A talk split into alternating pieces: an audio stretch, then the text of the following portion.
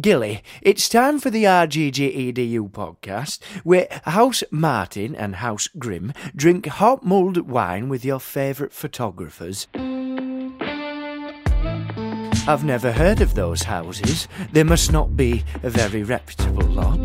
This podcast is brought to you by Sekonic, where being a professional means being consistent with your exposure, no matter the situation. Sekonic light meters not only help photographers and filmmakers get it right in camera, they help them create a consistent style and save hours of post production time. Head to Sekonic.com to learn more about their collection of time saving tools and to see how they can help you become the professional you're meant to be. In this episode, we're joined with Viet Mac from Mac House Productions. Also, unfortunately, Rob Grimm's still here. Oh, look at you giving me Uh, every trouble. every five episodes, I gotta you know throw you. A, Unfortunately, be shade. lost without me, man. What are Come you talking about? I'd be way more efficient without you, yeah, that's it. That's it. Yeah, thank you so much for joining us. Uh, your work is awesome, and I know uh, you know one of our employees, Sin. So uh, thank you for carving out some time this week to to come by and meet some weird people. For our audience who doesn't know you, tell us about you. Who are you? What do you do? What's your style? Yeah, thank you. I just want to say thank you guys for this opportunity and just Sure. being invited to something like this is, you know, that's that's inspiring for me myself and just the guys that I work with. So currently, I am I run a studio in Fremont. So I started a production studio and grew it from my bedroom to a smaller 800 square foot studio, and now we're at 8,000 square feet. And there's about 10 of us that all work there, and we just You know, oh, we- eight thousand square feet. What's that overhead like, man? Is that scary? in the Bay Area as well. Yeah, The- eight like, uh, square feet in the Bay Area. the hottest that would scare me market in the, country. Midwest. Yeah, that's always been just, you know, knowing numbers and stuff. That's a scary thought, but when you don't think about it and just kind of focus on just, you know, every day doing what you want to do every day, that's that's our goal is just do what you love. And So, what do you guys do? What's the focus of your production? house? so currently, you know, we we haven't like I started out as a photographer. I went to school. My background is just in medical, uh, molecular, cellular, and developmental biology, actually. wow, So I went to school to get into medical school. smart And guy. as soon as I graduated, I was like, you know, this is going to cost so much more money to continue education and Yeah. going to be a doctor and so much more time invested. So I told myself I'd take the year off and and so I did and it became 5 6 years later and kind of built this company from knowing nothing, zero background in film, you know, all the guys laugh at me. I don't watch that many films myself. I'm more kind of just interested in just creating creating art. So, So what was it? What happened that you said? All right, was there a defining aha moment where it's just like, "Up, I'm out? I mean, it kind of led up just from being young and just more entrepreneurial, like, and just any opportunity that I had to figure out how I can like make a little bit of money on the side. Like, it kind of started with that, and photography was kind of my outlet in that, and finding doing a lot of events where I was getting paid to like meet people and just you know just meeting people and having a great time. Like, who doesn't want to get paid to drink wine and eat sushi? So that was one of my first clients. They had paid me like every week. We would go on these. Wait, wait. How are, how are they paying you to drink wine and eat sushi Exactly, at a wedding? At a wedding event? they do a catering event, Okay, so they oh, would just host. They partner Oh, yeah. with wineries and kind of invite me out to be the photographer, and I would just get spoiled on these jobs, meet good gig. awesome people, Drinking on the job. All right. So that was kind of the starting points of it. That was one of the great moments and just events. I think meeting people. That's you know when you go to an event when when you take a picture of someone, it's just they're that much more you know willing to engage with you. They want to connect with you, and when you follow up, that's how you build that relationship. So that's kind of the starts to what so I was doing. how'd you make the transition from shooting stills to to doing motion work? I think just seeing back back in the earlier days with the Canon, the 5D, seeing that and just like dreaming, wow, like I wish I could afford this camera. I would see, you know, all the guys like Philip Bloom and Vincent, all these mm-hmm. guys doing their blogs and videos, and it was just an incredible camera that was able. You can change the focus manually. That would really, you know, captured my attention. And at the time, I could only afford the 7D. But it was cool because at that time, if you, you guys are familiar with Oh, these yeah. cameras, and Absolutely. Yeah. um, it shot slow mo, so that was kind of like the wow factor. you know, your then. episode's going to be a few episodes before both of those people you just mentioned. Okay, So that's cool. yeah, that was kind of you know the Yeah. early days of like seeing how how easy it was to create video and create content. Just you know with a simple camera like that, a stills camera that no one every you know people still think you're taking fi- pictures when you use them. So, w- what was the hardest part, and still, what is the hardest part of you, just your daily grind of, of, of making it? The hardest part currently, I would say, the hardest part is just finding help and saying no to jobs. You know, Saying no to jobs. Yeah, that's- So, what are the jobs you're saying no to, and why? Um, I try. I actually didn't say no, and I probably should have, but it's we we got really lucky, and so ESPN is one of our bigger clients. They're probably last year they were about a quarter of the work that we do. Um, and so yeah, just you know, every opportunity is just like it's not just that one job. You know, it's the relationship that you build with that producer for 10, 20, 30, who knows how many other jobs. Yeah. And so saying no to that one is that you know it's not it's like I said it's not about the money it's not about that day it's about the relationship that you can end up building with that person Are you building most of your relationships with producers at these companies? so what that's how we got really lucky we got brought on with a producer at espn about a year and a half ago and just created you know we worked really hard and they con- a lot of times they'll contact you 24 or 40 hours before and we just lucked out and you know put together everything shot this amazing piece with G-Eazy, if you know the Oh, yeah. rapper Yeah, we saw that. So that was one of the pieces that got a lot of attention at ESPN. Right. And so from that point, they showed it to like all the producers on the floor and just, you know, soon after we're just getting calls and every week I feel like we're getting one or two new producers from That was the piece with the with the Warriors, right? Yeah. Homest- hometown boy, G-Eazy coming Yeah, back. yeah. Um, tell us about that project. Like, what what was it like to create that? So luckily I have a lot of awesome I have a lot of awesome guys that work with me that I've brought on and you know we're we're a young company and just figuring out everyone's roles and stuff. We kind of do multiple things. So Were they starstruck when G-Eazy came out? Uh, I I don't know if they were. I rarely am because just because I don't know who Yeah. these people are. I'm just so caught up in my world of like creating and like I don't know who any artist, celebrity. Or, I'm terrible at it, but That's I think better for the you. process was. You're also not a 13 year old girl, and like that's the G-Eazy audience. no, it really is. but yeah, I would say you know the what I think what they loved about us and what a lot of producers love about us is that we have our in-house team that we're we can do anything. You know, like tell us what you want, what your vision is. We're gonna hustle and do whatever it takes to make that happen. And so that's that's why I think a lot of the producers we kind of take the load off of what they have to do as well. Who's on your team? You got eight people working for you. Who do you have? So we have me, uh, you know, the whole team of Justin. I can name them all if you want me to name them. I'm Or just, just like I'm the mostly type of concerned about the roles, Yeah, like what yeah. they Oh, do. the roles. Like, yeah, what, so what's, we're kind of establishing the roles. We have um, Murad, who she kind of helps run everything. She's in charge of kind of managing everyone and making sure, you know, we all know what where we're supposed to be. I like to be told where I'm at. I, you know, I can't keep track of like Yeah, yeah, I'm the all same these way. things. So we have that, and then we have Justin, who kind of is. He's like me. We're able to do everything. You know, shoot, edit. We know all about the gear, and then we have Hector right here, who is doing our. I met him. He was a gaffer on a shoot, and so I brought him on to be our social media guy as well. Just, you know, we're able to do. You know, we're not shooting every single day where we need a gaffer, but he he also helps us with the social media and helps Mhm. build that. And we have Deep over here who, you know, he, he produces, you know, he kills it. And so having the producers, that's the most important part too, is just knowing that you have solid people to rely on. yeah, producers are so big. So So- you're doing your own post production. You're doing color So we do everything. we do everything in house. oh, that's so much work. Well, I mean, that's the exact same. I, I, I share. I think a lot of probably your guys' pain with a lot of people doing a lot of things because we're the exact same way. Like we bootstrapped this whole thing from the very beginning. And it was like first it started with me and Rob doing everything from shooting to editing to promoting. And then slowly, like as it you know, the momentum starts building, it's so rewarding because you can start adding all these people. But when you like add the people, you're like, all right, shit, what, what's their job role? You know, like, Exactly. all so right, that, what, that, what are all the things you're gonna do? that was like the biggest challenge for me. I know we need all this help. We know we we definitely need help, but the thing is, I like to bring people on and be like, "Hey, tell me what it is that you want to do. Like, come check out my operation. This is how we work. Tell me where you fit in, what you want to do, and what you want to own." As you know, yeah, I want people to love what they're doing. So I, that's why I kind Take ownership that. and feel part of exactly. it. So that's that's kind of the goal is to get everyone to be a part of the team that really loves what they want. You know, you want to be here. Like, if you don't want to Yeah. be here, don't come in.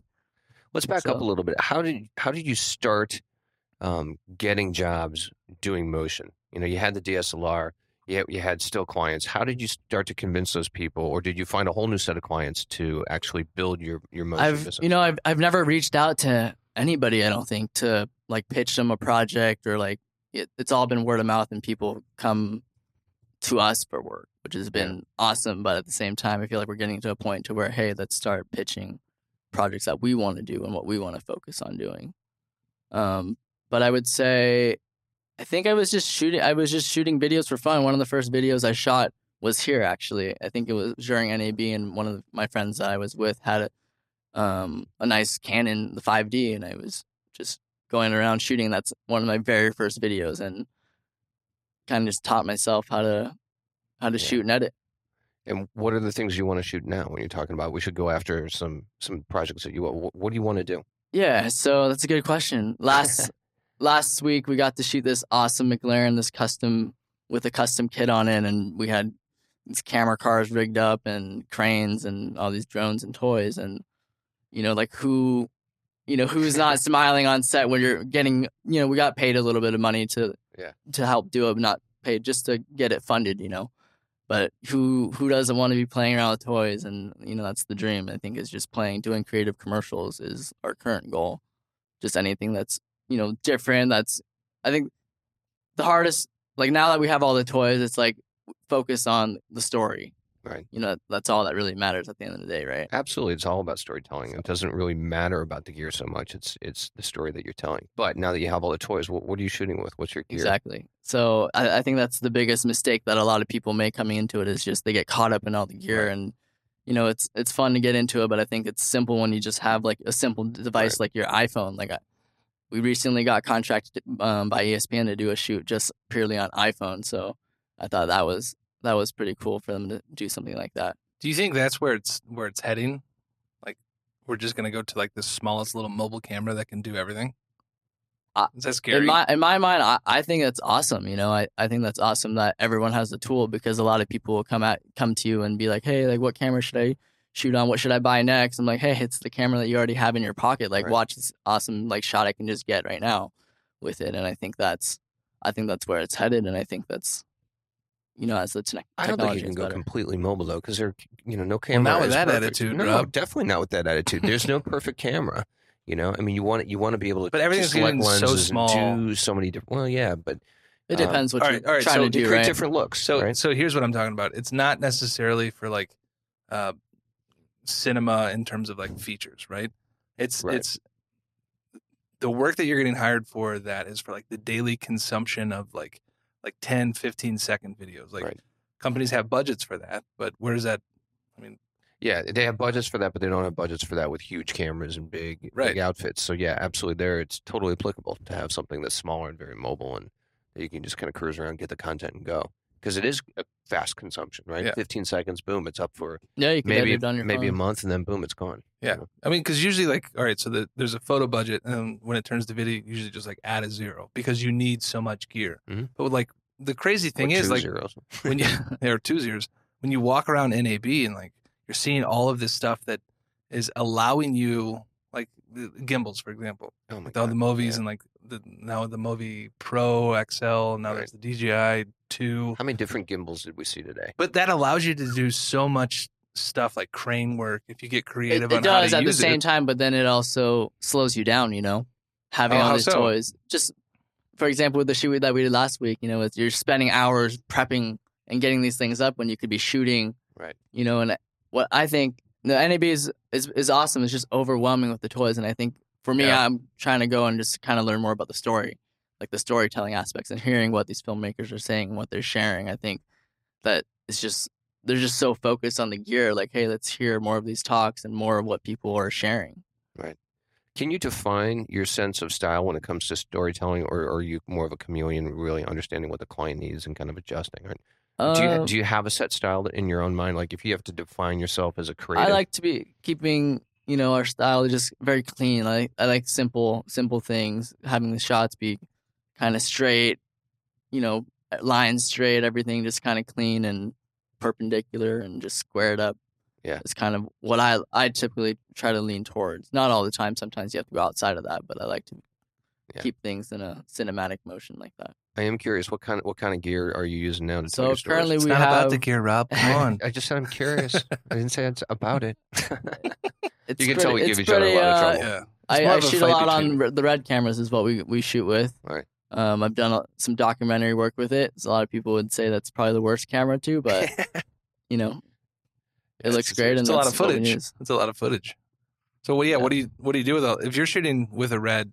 Because that's something that we are, always looking at. It's like, all right, what format are we shooting on, and what does that equate to for storage? Because then I know that storage then gets uh, triplicated, and it's out Exactly. there in, in in two areas. So your storage gets times by three. So that's something you always like. It could be the best camera ever, and you can be able to afford it. But You're if you can't staying afford up the late, yeah. storage, then you're kind of screwed. You're staying up late, dumping data every every time, you know. But I think it's it's worth it for worth it in that, at the end of the day, just being able to The see the footage product. like that. Yeah, and the storage is it's so cheap now that you you build a client for it, and you know it's it's a small small amount of compared Yeah, to what you're getting. So So you think those files give you the most creative control? The the files, Yeah, the red coming out of the red. You you like that control? I've been kind of used to it and just kind of learning how to expose properly with them and just but not you know they're changing all their cameras and the technology is changing so quick now that it's it's hard to keep up with even being a red owner and seeing the new that we shot on it 2 weeks ago and it's just a little more complicated there's all these controls now Yeah. you know things are getting a lot more complicated if you don't keep up with the trends and I'm just wondering what these older like you know it must be so frightening for the guys that don't even own reds Yeah. you know but it's Yeah, I think the business is is intimidating in that sense. You know, the, the cameras like the red. A lot of people aspire for it, but it's, at the same time, it's a that's a big hurdle. Yeah, it's a huge hurdle. Yeah. I, I honestly like. I love everything that Red does, but just thinking Oh, on a three or four camera setup that we do, I'm just like, I, I just for the storage alone, I'm gonna have a mini heart attack. Because I mean, we're filming like 12 hour days for two days, two weeks straight. Two weeks straight. Yeah. A wow. little ridiculous. All right, let, let's talk a little bit about post. I'm curious. Are you are you cutting a lot of this together? Do you rely on someone else? so for me, it kind of goes back to like photography days and just being able to like get in the dark room. You know, for me, sitting down and uh, I, I get pretty excited after I shoot, and so most of the time, whenever I'm shooting something I'm excited about and stoked on, I'm instead of looking at the footage that day, I just pop it in, you know, and start editing. So I love doing same day edits and like just seeing that footage right away when it's fresh in your mind. You just shot it, and so I'm pretty bad at just staying up real late and just going through all the footage just because it's a waste of time to like look at the footage and then that's it. You know, it's like you might as well get in there and cut it.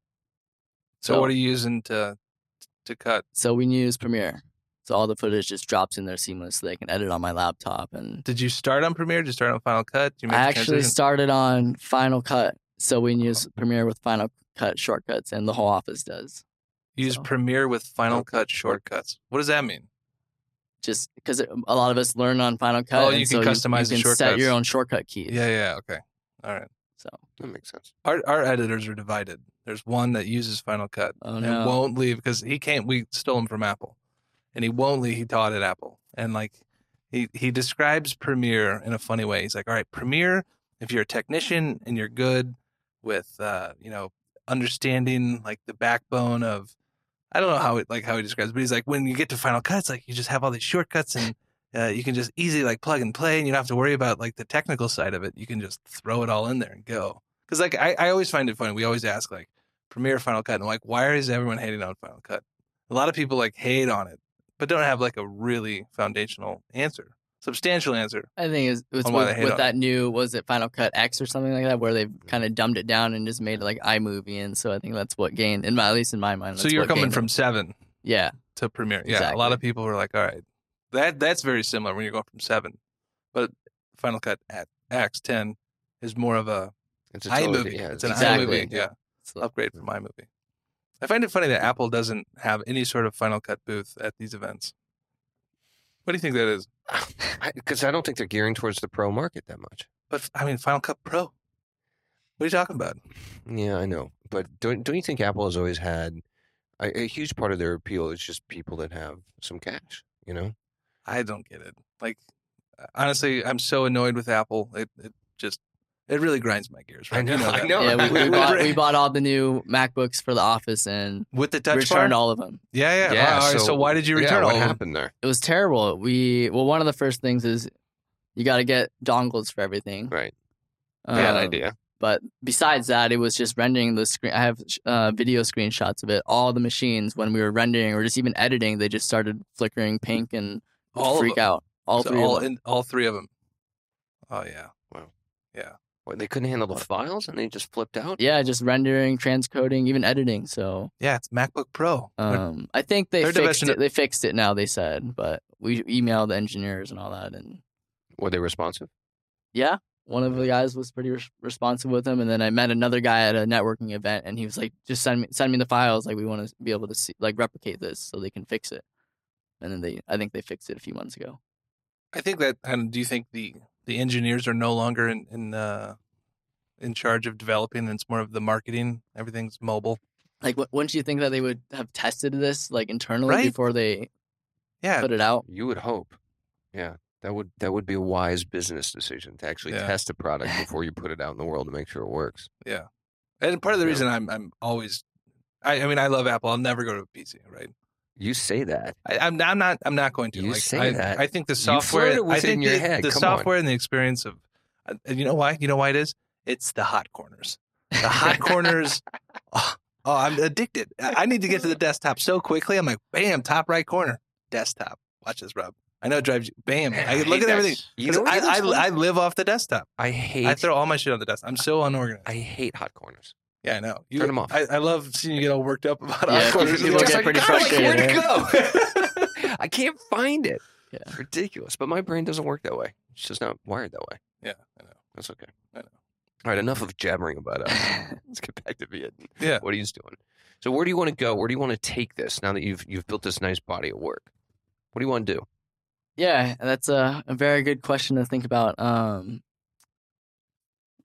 we, you know, we're currently just been so caught up in just doing all these gigs that are thrown at us. Like, hey, let's figure out how to make the next project something that we're stoked on, something we want to be proud of, and I think just working towards that and starting to pitch clients and like building out s- a c- awesome concept that we want to do and just you know reach out to three people and hopefully one of them's going to say yes you know and just create that ideal project that you want to do with i like collaborating and bringing on people and working working together with other people How So are you pitching clients? Are you doing any of this in person? Is So it we all over the haven't. phone? we don't Yeah, pitch clients They're all coming to him. The- All of them. Yeah. It's a good problem to have. So you, you you haven't reached out. You've never gone into an agency, sat down, one showed your time portfolio. no never i don't I- one time i did reach out it was for uh we were doing a workshop for the youth in san jose where um the city that we're from Mhm. um and i was just talking to one of the producers that was helping me with it and i was like hey like we need some props right some donuts and so i was just kind of showing them like how, how easy it is to get people to collaborate with you and really wanted to share this with story with other people of just like hey you know you just pick up that phone call them tell them what you're doing and you know most likely they're going to say yes and they just gave us some donuts that was the only pitch that we had He got free donuts. free donuts Were they For the donuts or donut holes? donuts for the for props Why do you think they don't make pie holes? Think about it. Think about it. But- we were we had this conversation. We have a whole thing of donut, donut holes over there. Because I it like, won't work. why don't they make pie holes? It'd be the first perfect thing. No, like, shut your pie hole. No, Here's a pie think, hole think about it. Wait, let's think about the construction of a donut hole. It's round and it's you can grab it. You can't And make a pie hole pop- round. No, You don't think we have the technology to make have, a pie hole? round. You're gonna round? have a bottom layer. You're gonna have filling, and then you're gonna have a top layer. Easy. And there's nothing holding it together, so it's gonna be all sliding and mushy. It's a mess. Think about it. There's crust all the way around. All the like Then all that's that a pie delicious pocket. flake. That's not a hole. Why call it a pie pocket? That's even better. It's more Or a pie substantial. ball, but it's not a pie. It's not a pie hole. I don't care what it call it, whatever you want. Pie hole is going to be better for marketing. You see how easily we digress. I mean, we just we just can tank in no time at all, Yeah, going nowhere. Uh, yeah, I can Right. take back though. Um, so yeah, pi- we were talking about pitching people, and yeah, I we don't pitch anyone, and most of the time we'll kind of put together just nice proposals for clients that come out and reach to us. So that's Yeah. kind of like the form of pitching that we have is like, hey, we we know we want a video, we don't know what we need.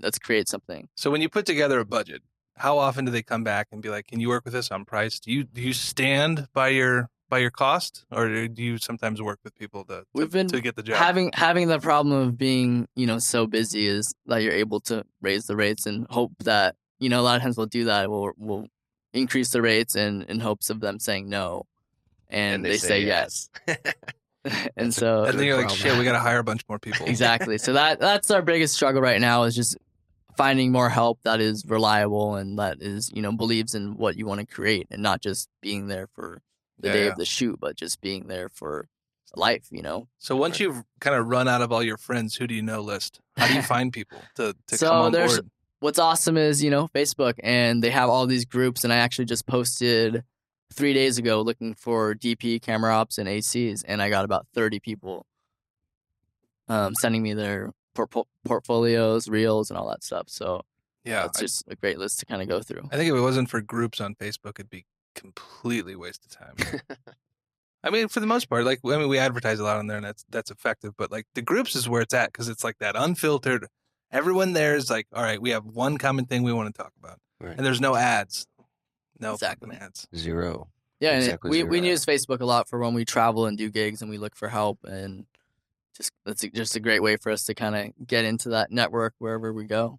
How much are you guys on the road? Are you working a lot locally, or are you hitting the road with this too? We do. We probably travel. I would say f- maybe four or five times a month at least. That's a good amount. Anywhere cool? Where's the craziest place you've been? The craziest place. I went to this little island in Greece one time. This island called Ikaria. Mhm. It's an island where people live um, to 100 more likely than anywhere else in the world. So one of the Seriously, blue why? zones. So I had met um, euros, Rob, euros, you eat euros all day long. You're gonna live a long. Do you have I, I don't think that's true. If, yeah. you're, if you're eating, tzatziki sauce? I was, I was the- gonna say, if you're eating lamb and tzatziki, I don't know if that's gonna get you to 100. Why wouldn't it?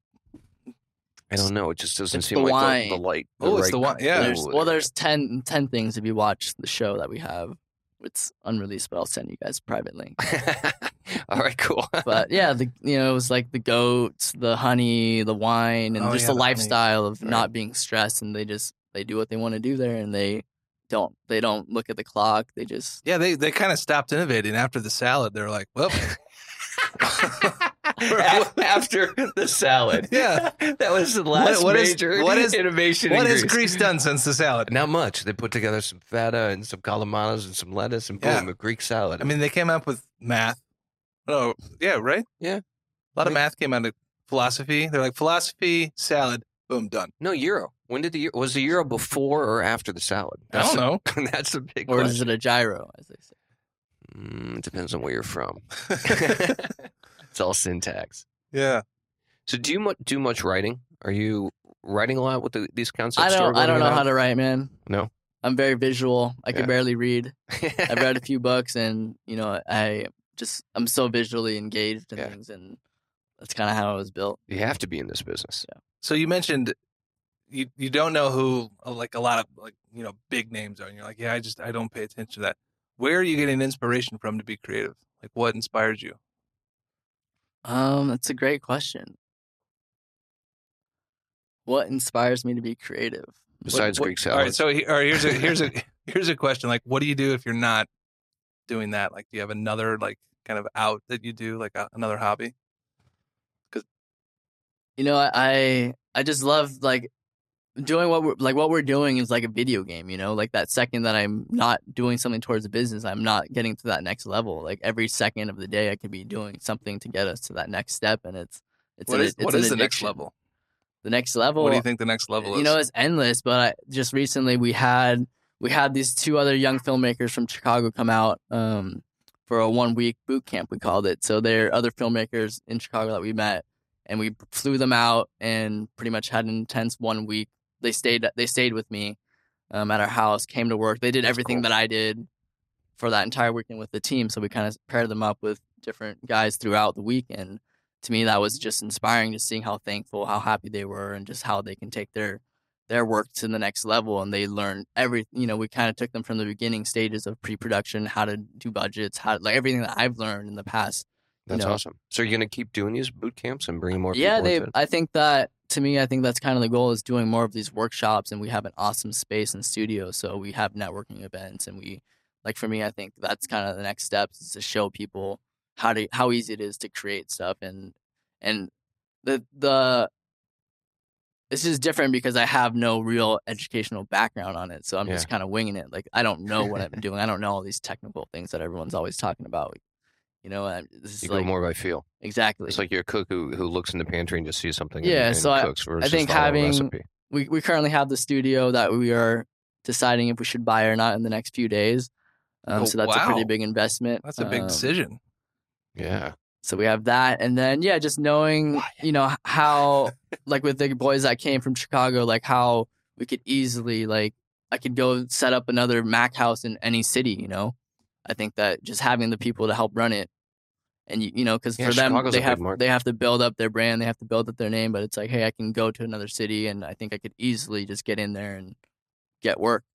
So it's interesting. You say it's so easy to create content. There's so many different ways to do it, but I think a lot of people are intimidated by it, and there are a lot of barriers. What do you think holds people back from getting into this business? What and what are the challenges you see I think- people coming? I think people are just scared. You know, people are scared. A lot of people don't. They don't know what they want to do. They don't know how to do it in a way. And I think just just getting people to really step out of their comfort zone and just do it. Like you know, you have a phone, go shoot something, or like you even people that have cameras, they're scared to do something. It's like, hey, just get out there and start shooting something. Just shoot something for yourself and see where it goes. Right.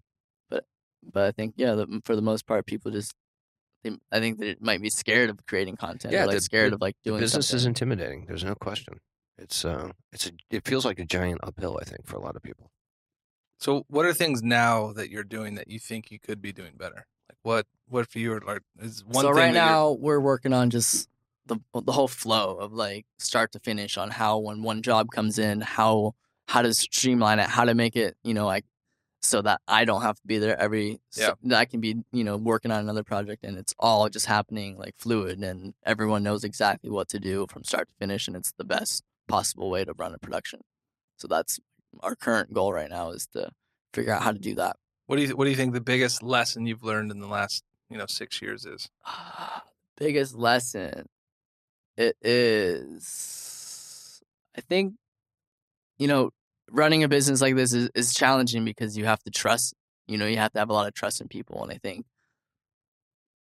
just knowing knowing that you can trust someone is Management. yeah managing people and just letting people kind of do their own thing at the same time so that's i think that's a big a big challenge And invest in craft services. exactly One thing I've learned. What does craft services look like? for you guys? Oh. What, do you, what do you do there? sour patch kids um Yeah, keep the sugar flow going. Sour Patch Kids. That's what we go That's with. just a. It's a huge That's on our sour list. patch kids. Coconut water and Sour Patch Kids. I, I don't think I want to work on that side. yeah, So yeah, you lost me at Sour Patch Kids. Coconut water I'm in, but Sour Patch I Kids. can't no. drink coconut water without just remembering a hangover. I I had too many hangovers that with coconut water came into play. Uh, yeah, So now it now It's coconut water tastes like hangover. yeah. Anyone else in the room? No, am I alone here? I guess I'm alone here. Maybe you shouldn't be hungover I got a so problem. I guess I got a problem. no, it was a college thing. You know, like, I don't know. Yeah. So, can I ask what you guys, what your guys' goal with the RGG, and what does RGG stand for? Robin Gary's great education. We were, you know, three sheets to the wind one night, and we're like, yeah, let's Yeah, go with this. Cool. I don't know, like you know, our goal f- for me, like I'm, I'm really interested in, in in people, and like I consider myself at the heart a documentary filmmaker. I love hearing your story. I love hearing struggles. I like knowing how you got to where you are, of wherever you are, right? So for me, like you know, when the the 5D came out, actually right before that, I was living in Eastern Europe and really wanted to make this documentary, but there was no resource, resources online. This is, you know, better part of 11 years ago now. So there's nothing online.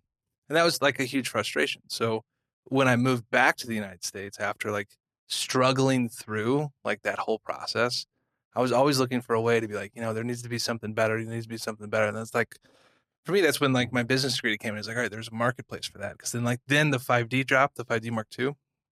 And it was just like that explosion. And then like Vincent Laforet's making, you know, that video. And it was like, oh my God, you could do this with such a little camera.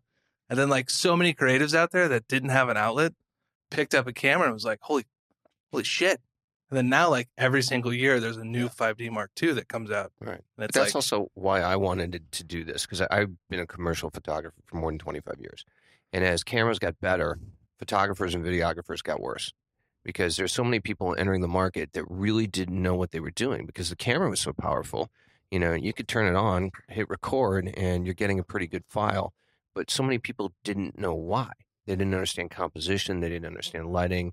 Um, they were getting decent content, but that in many ways really tanked the world of commercial photography and in some ways some some of the motion stuff it's come back it's kind of leveled out but for me it's been such a rewarding career i would i want to teach people the best way to do things so they can elevate their game because as a whole we want to raise the the level of the business Yeah. uh, it's just so important that people in, my mind it's so imp- important that people not only uh, get out there and push themselves and tell the right stories but they do it in a way that's honestly responsible to the business where they're not completely undercutting other people and dumbing down the the, the business so much by by educating clients that they can get something for yeah, nothing. yeah. That's I, I think I think that's thing. the biggest thing that I try to teach a lot of the guys, even the guys, some of the guys that work with me, and just Yeah. anyone in general, is like showing people the value of your work. Like, yeah, it's cool. Like if you're starting out to kind of do something for you know for free even, but Right. it's like, hey, tell them what that's what that costs or like what the Right. value of that is, so that when that next time comes around, they're like, oh, you're not the guy that does it for free, but Right. more so you're this is the value Yeah, that you're getting. You can't keep doing it for free. You're going to be always known as the guy who does it for free. So you have to understand the value of what you do. You have to understand how to reevaluate the value of what you do. Like you're talking about raising your prices, right? You're like, in some ways, you were using it to dissuade, but it also probably taught you that you are worth more than you thought you were. Exactly. That's the big. That's Yeah. probably the biggest challenge with I think being a freelancer and like Yep. doing something like that is how much. Like, how do you put a price on like, sh- Yeah. you know, your day shooting something? It's like a lot of times even right now it's like like I would pay to go shoot something, but I'm getting paid to do it even. You know, Right. so like how do you Right. how do you put a price on your time? Exactly, and it, it comes down to several things. One is your own experience, right? How, what you what level you're on, um, what you think you, you're worth, but you also have to understand your market. You have to understand your competition in the market, there- what they're getting There's paid. and- no there's no resources to where I can go. I, I feel like I can't just go and like look something up and be like, hey, what's my what's the Right. typical day rate for something? Like a lot of the stuff that we do is so new, you know. Right. yeah, there aren't enough business resources for that, without question. There's just it's not out there. Hey, did you see that? You said without question. You Sure get five did. points. Sure did, baby. or negative five points. I don't know, one or the other. No, I think going back to should you work for free? Honestly, you know, it might just be me, but I think 2017 should be the year where we finally retire that question. I think it's now gotten to the point where it's like, all right, you there's enough resources out there with enough really legitimate people answering that question. You know what I mean? Like it's always good to hear it because it's always like the same answer when you hear it from someone that's been through it. Right. And it's always like that, you know, that question of like, oh fuck, I don't know. Like I've only been doing it for six months. Should I work for free? I think 2007 is the year we retired. Thoughts? Okay. Or should we just keep it going? Well, it's one of those things. I think that um, everybody struggles with it, and quite frankly, everybody does it. Everybody has to do a Yeah. job for free because you somehow you have to get it Yeah. your foot in the door to do that better piece, and it's usually when you're kind of giving your time where you get that better piece. I do like some seeing some people get so riled up about it though. That's that's Yeah. fun. It's usually the old guys that get riled up. Yeah. Yeah. The Tim Tadders. Yeah, I don't Tim, get. Tim I- Tadder got real riled up when we brought it up. yeah, Remember that? I- yeah, he did. That's that's an episode you can find on our I get riled channel. up at times, but I'm an old guy. So There's not a I lot just- that doesn't get you riled up. Oh come on! I'm like one of the most mellow dudes around You are, but you get riled up so much. it's So- great. because it's fun. What what would you guys say is your, your biggest struggle with what you do? Time. time. Time. Yeah, we we have so much going on. Um, it, it's just it's hard because we've got a, we have a great team behind us, but we have so many different things that we're wanting to accomplish, and uh, it's, there just are never enough hours in the day. I think in the first three years for us, uh, we were making so much content that was paid for, and like we invested all of our time into making this, you know, documentary tutorial, doc tutorial that was paid for, and then we'd publish a few free parts. Uh, We were missing the whole. So people Free were paying content. like how how was it being paid for? And then buying it online. So Boom. yeah, yeah. So they, they Mastercard, baby. buy it off up- of your site. Yeah. yeah. So you buy it online and you get, you know, 20 to 25 hours, almost 100 videos of pre-production, production, and post from like that photographer you look up to. So we weren't, we just didn't have enough time to make free content. So like when we really got to the end of 2016, we're like, you know, we need to, I mean, the whole success is kind of directly related to like giving free content away. And, you know, that's part of the reason why we're doing this RGG EDU podcast one, it's awesome meeting people. Like that's been the coolest part of this podcast. But two, it's just like we have to constantly be feeding the machine that needs free content that goes out there and it's SEO rich, people can find it, people can download it, people can interact with you because it's all about the seven points of contact. Whether you're selling yourself or you're selling a product, you have to constantly like how many how many times have you seen like a Coca Cola ad or like or a Pepsi ad? that Pepsi ad really well, we- They we'll- went nuts. Yeah. So- but you know what I mean? It's just like seven. You have to constantly. You can either pay for it, or you can make really content rich, like a valuable, like like these podcasts. Like hearing people's story. Like Yeah, I was just like, man, I wish I would have had that, you know, ten years Yeah. ago. So Yeah, so time- do, you, do you guys set like goals for what you want to accomplish, or how do you like you say you don't have Oh, enough yeah, time? So what do you? Absolutely. We sit down and talk about what we want to do next year and, and how we're going to get there. Um, yeah, looking at one year and three year plans without question, we have to f- kind of figure out um, what we want to accomplish so we can look at how we can put our team in place to get that stuff knocked out. Um, and we, we definitely put pressure on our, on the guys that work for us, but I think we, we have such a good crew. They really rise How to many the people occasion. are with you guys currently? We've got Eight we've got us. eight right now, but this summer we're taking on seven six, more. yeah, six or seven interns are, are coming on this summer. Yeah. to do another, um, a whole new platform of free content. So it's just like we're doubling down on what we think we can do with free content to push it out there because it, it, I mean, it, I mean, a lot, a lot of like uh, Trey Ratcliff like gives away like ninety percent of his content, Right. and like that's how we got to the point of like being like the HDR god and just like such a big force online. It's like Right. you give away all your content and then sell ten percent of it. It's just like Gary Vaynerchuk, you know, Right. jab, jab, jab, right, Right. hook. like all your content, give it away, give it away, give it away, then ask for the sale. I mean, there's like so many examples out there of the people that are doing it right, and you can just kind of read between the lines and say, you know, shit, there must be something to that. Yeah, this is true. So this podcast is one big scheme. Everyone listening. no, it's also super informative. They're learning a lot. And it's uh, Yeah, it's great provide fun. the value. yeah, yeah. yeah. of course, of course. So, where do you want people to go to find out about you and your work and check out your cool And, videos? uh, and apply to your company. Uh, just machouse.com. Machouse.com. All right, go check it out. Are you MacHouse on all the social medias too? MacHouse Productions. Mac trying House to get MacHouse. We just bought. I had MacHouse Productions domain for you know from the beginning, and then recently was able to buy the domain MacHouse. It was Nice. just sitting there. No, you know, it wasn't nice. being used. Um, so I just messaged the guy a bunch and finally was able to buy it from him. Awesome. Um, but yeah, just Mac House. My last name is Mac, so All right. That's where a nice Mac last name. comes That's a good I'm a last Mac. well, thank you so much for joining us. We really enjoyed the conversation. Yeah, hopefully you guys got the nuggets you're looking for. Oh, All Yeah. No, it was good. Yeah. Pie holes, everyone. It's- everyone campaigned for pie holes. They'd be the most delicious things because I don't want a whole piece It's not of pie. work, Gary. I don't want a whole piece of pie. I just want a. I would want a pie hole. I want a delicious. You know. It's a pie pocket. We No. Well, we- it, we it, have they could be both. pie They could be both. Why can't they be both? You're ridiculous. Wrap us up. to download this podcast and the entire season four at NAB with filmmakers, make sure to go to rggedupodcast.com, click on season four, and you'll have all the all the podcasts. All the goodies. All the podcasts. All the you can goodies. binge them all at once.